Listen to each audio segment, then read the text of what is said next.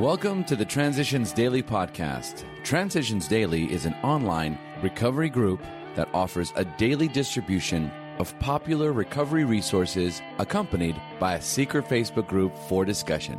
We hope you enjoy today's readings. This is Transitions Daily for October 9th, read by Cindy L. from Fort Worth, Texas. AA thoughts for the day. Emotional sobriety. If we examine every disturbance we have, great or small, we will find at the root of it some unhealthy dependency and its consequent unhealthy demand. Let us, with God's help, continually surrender these hobbling liabilities. Then we can be set free to live and love. We may then be able to 12th step ourselves, as well as others, into emotional sobriety. Bill W., AA Grapevine. Thought to consider. Sobriety is a choice and a treasure. Acronyms. Detach. Don't even think about changing him or her. Just for today.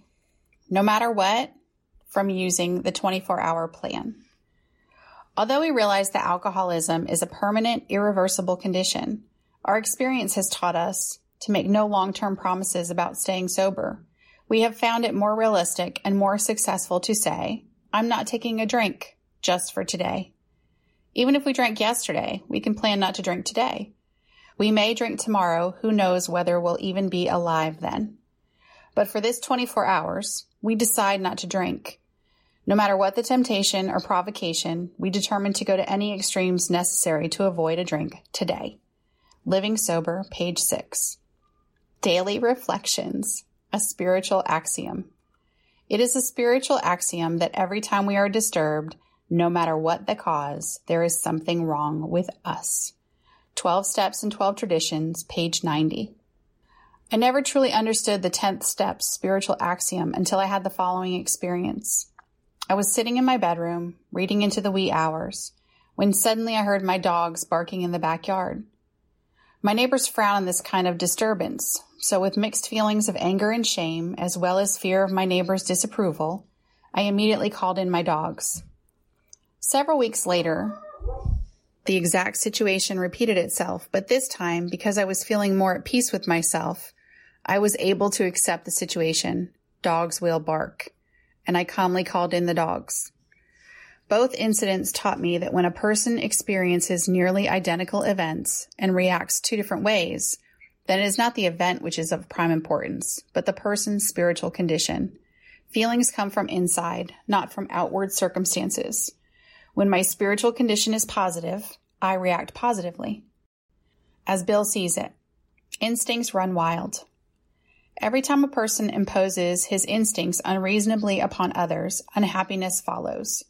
If the pursuit of wealth tramples upon people who happen to be in the way, then anger, jealousy, and revenge are likely to be aroused. If sex runs riot, there is similar uproar.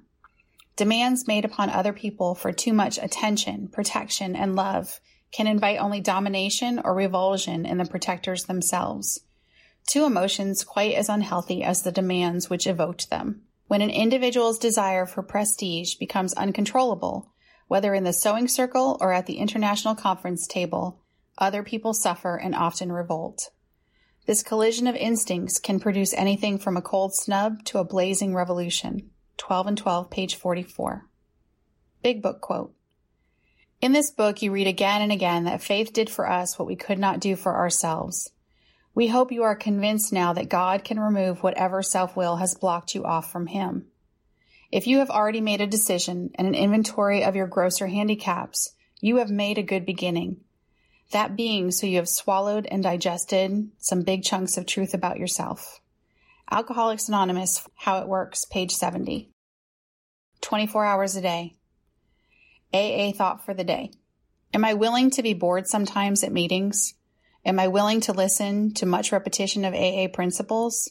Am I willing to hear the same thing over and over again? Am I willing to listen to a long blow-by-blow personal story because it might help some new member? Am I willing to sit quietly and listen to long-winded members go into every detail of their past? Am I willing to take it because it is doing them good to get it off their chest? My feelings are not too important. The good of AA comes first, even if it is not always comfortable for me. Have I learned to take it? Meditation for the day. God would draw us all closer to Him in the bonds of the Spirit. He would have all people drawn closer to each other in the bonds of the Spirit. God, the greater Spirit of the universe, of which each of our own spirits is a small part, must want unity between Himself and all His children. Unity of the Spirit in the bonds of peace.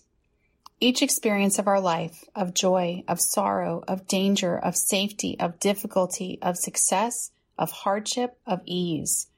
Each should be accepted as part of our common lot in the bonds of the Spirit. Prayer for the day. I pray that I may welcome the bonds of true fellowship. I pray that I may be brought closer to unity with God and other people.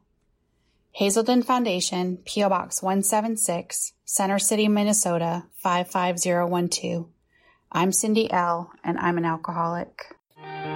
We hope you enjoy today's readings. You can also receive Transitions Daily via email and discuss today's readings in our secret Facebook group. So for more information, go to dailyaaemails.com today.